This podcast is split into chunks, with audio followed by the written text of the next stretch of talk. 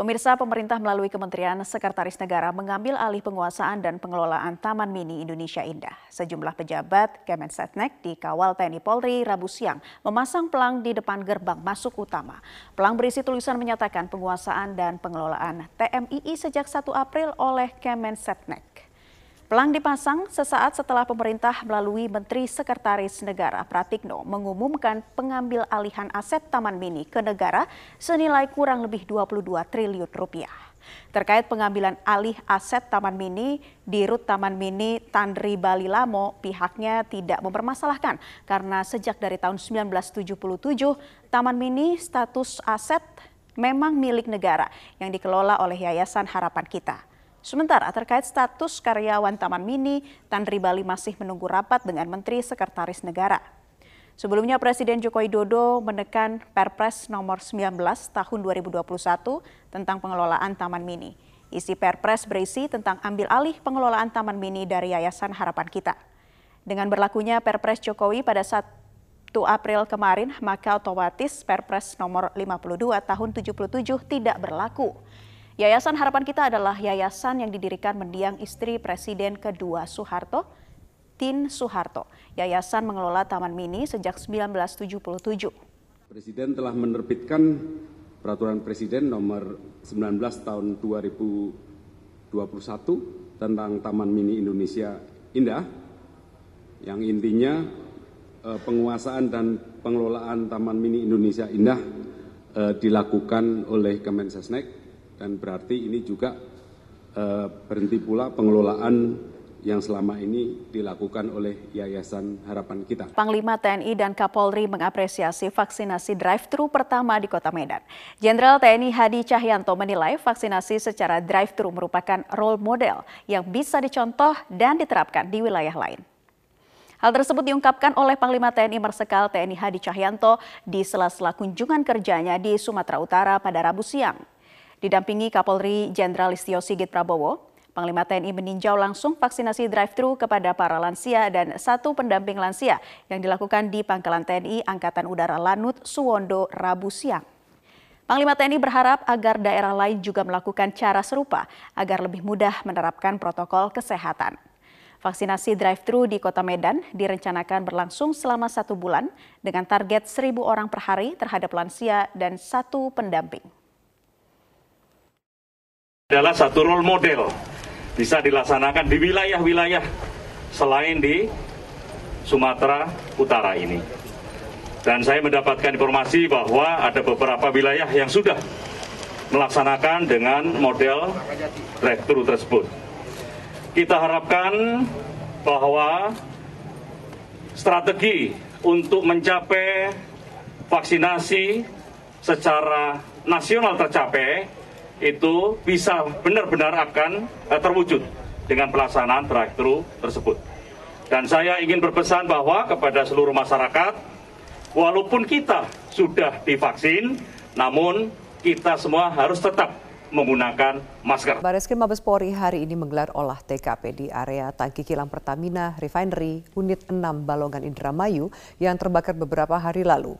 52 pegawai Pertamina RU 6 Balongan diperiksa polisi terkait insiden kebakaran itu. Kabar Reskrim Mabes Polri Komjen Pol Agus Adrianto membentuk tim bersama Polda Jabar dan Polres Indramayu untuk mengungkap penyebab pasti ledakan dan kebakaran tangki di kilang Pertamina Balongan. Tim tersebut dibentuk bersamaan dengan kegiatan olah TKP yang dilakukan pihak Puslap 4 Mabespori di area kilang Pertamina yang terbakar. Puslap 4 bekerja untuk mengungkap apakah insiden tersebut akibat kelalaian atau ada unsur kesengajaan. Polri saat ini telah memeriksa sebanyak 52 pegawai Pertamina. Mereka dimintai keterangan seputar kejadian awal kebakaran. Selain memeriksa para pegawai, Bareskrim juga akan memeriksa master plan dan dokumen lain seputar pembangunan kilang. Olah TKP yang digelar oleh Bareskrim Mabespori baru bisa dilaksanakan hari ini karena pihak Pertamina harus menunggu api benar-benar padam. Tugas Pangkalan Sumber Daya Kelautan dan Perikanan PSDKP Batam, Kepulauan Riau menangkap dua kapal pencuri ikan asal Vietnam. Dari dua kapal ini petugas menangkap 21 orang dan menyita 15 ton ikan segar. Dua kapal pencuri ikan asal Vietnam sempat mencoba melarikan diri ke arah Laut China Selatan saat hendak ditangkap kapal pengawas Orka 03 milik Pangkalan Sumber Daya Kelautan dan Perikanan PSDKP Batam, Kepulauan Riau. Meskipun sudah diperingatkan melalui pengeras suara, juga dengan tembakan, kedua kapal ini masih berusaha untuk melarikan diri Petugas PSDKP langsung melaju dan menghadang kedua kapal asal Vietnam ini. Dirjen PSDKP Antan November menyatakan pihaknya sempat mendeteksi ada beberapa buah kapal asing yang tengah mencuri ikan di perairan Natuna. Saat ini saat hendak dikejar, kapal pencuri ikan tersebut berpencar namun dua berhasil ditangkap. Dari hasil pemeriksaan petugas menemukan sekitar 15 ton ikan segar hasil curian. Petugas kemudian membawa kedua kapal ke pangkalan PSDKP Batam untuk pemeriksaan lebih lanjut. Ini yang ini di Natuna. Ini Pak? 21. 21. Warga negara mana Pak? Semua Vietnam. Pak ada muatan ikan kah saat kita Ada, ada.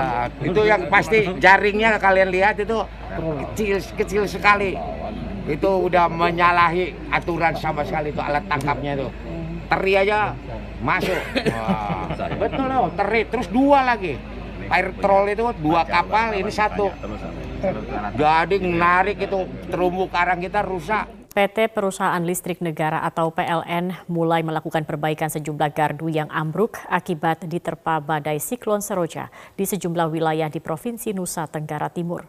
Perbaikan instalasi listrik pasca bencana terus dilakukan PLN di sejumlah wilayah di NTT, termasuk Kupang. Saat ini perbaikan masih terkendala akses ke lokasi yang secara geografis masih tertutup akibat dampak siklon Seroja. Saat ini listrik di sejumlah wilayah sudah kembali menyala di sejumlah wilayah kota Kupang, seperti di wilayah Oepoi, Cakdoko, dan sebagian BTN Kolhua. General Manager PLN Unit Induk Wilayah NTT, Agustinus Jatmiko mengatakan, saat ini sebanyak 442 personel dikerahkan dan disebar demi percepatan pemulihan kelistrikan di NTT. Puluhan personel Basarnas Sulawesi Selatan dikerahkan ke Provinsi Nusa Tenggara Timur untuk diperbantukan dalam upaya pencarian korban banjir dan longsor yang terjadi di Kabupaten Sika dan Kabupaten Flores Timur. Berdasarkan perintah Basarnas Pusat, sebanyak 10 orang personel tim SAR Makassar diberangkatkan menuju Kupang untuk diperbantukan dalam pencarian korban di NTT. Saat tiba di Kupang, para personel Basarnas Sulawesi Selatan akan melanjutkan perjalanan menuju Kabupaten Lembata dan di sana mereka akan bergabung dengan seluruh tim SAR gabungan untuk langsung melakukan pencarian korban hilang.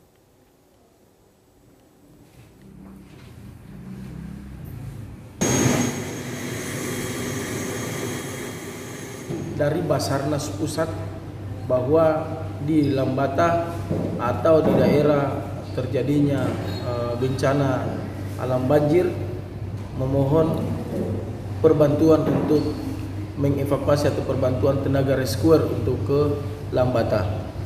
Nah kami tindak lanjuti langsung informasi tersebut dan langsung kami laksanakan persiapan dan uh, pada pukul 04 uh, 3, eh, 04 10 menit waktu Indonesia Tengah tadi pagi pada tanggal 6 lagi pada tanggal 7 uh, April 2021 seluruh personil yang diminta 10 orang diberangkatkan melalui pesawat Garuda ke Kupang.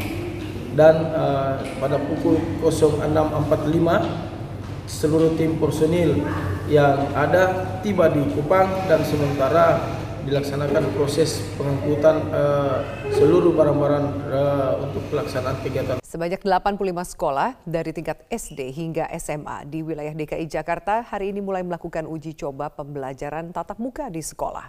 Salah satunya dilakukan di SMK Negeri 15 Jakarta Selatan. PLT Wali Kota Jakarta Selatan yang datang memantau proses belajar meminta agar siswa tidak datang ke sekolah dengan menggunakan angkutan umum untuk menghindari terpapar COVID-19. Salah satu sekolah tingkat menengah atas yang menggelar uji coba pembelajaran tatap muka di DKI Jakarta adalah Sekolah Menengah Kejuruan Negeri 15 Kebayoran Baru, Jakarta Selatan. Dalam uji coba pembelajaran tatap muka yang digelar pada Rabu pagi tadi, terdapat 112 siswa hadir ke sekolah dan dibagi ke dalam 8 kelas tatap muka. Kepala Sekolah SMKN 15, Gendra Priyadi, menjelaskan para siswa yang hadir mengikuti pembelajaran tatap muka sebelumnya telah mendapatkan persetujuan dari orang tua. Sementara untuk para siswa yang tidak mendapatkan persetujuan dari orang tua masih bisa belajar secara daring dari rumah.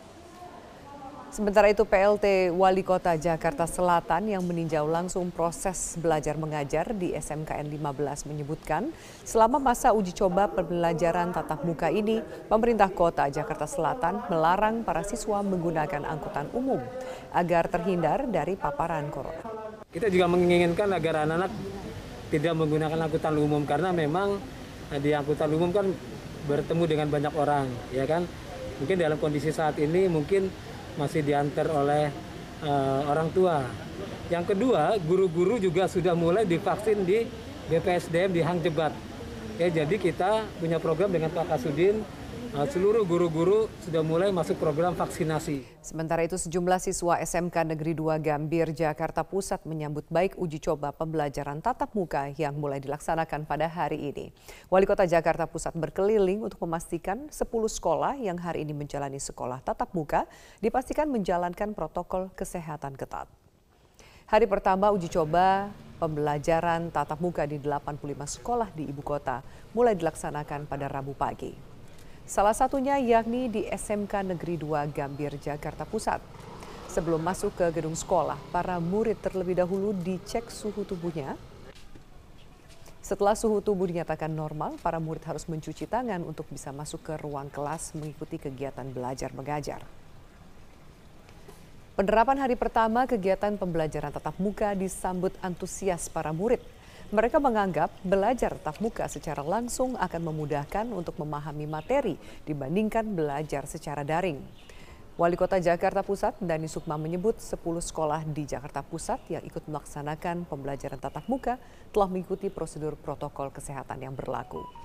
Nantinya evaluasi terhadap pembelajaran tatap muka akan dilaksanakan setelah tanggal 29 April mendatang. Hasil monitoring alhamdulillah sesuai dengan prosedur yang sudah ditetapkan sebelumnya. Semua sudah dapat dilaksanakan dengan baik mulai dari rumah dengan membawa perbekalan kemudian kelengkapan masker hand sanitizer kemudian masuk juga cek suhu kemudian mencuci tangan kemudian masuk ke ruang kelas jaraknya juga sudah diatur masing-masing satu setengah meter Kemudian di dalam kelas juga tidak terlalu banyak, rata-rata hanya 9 orang dari 5 kelas.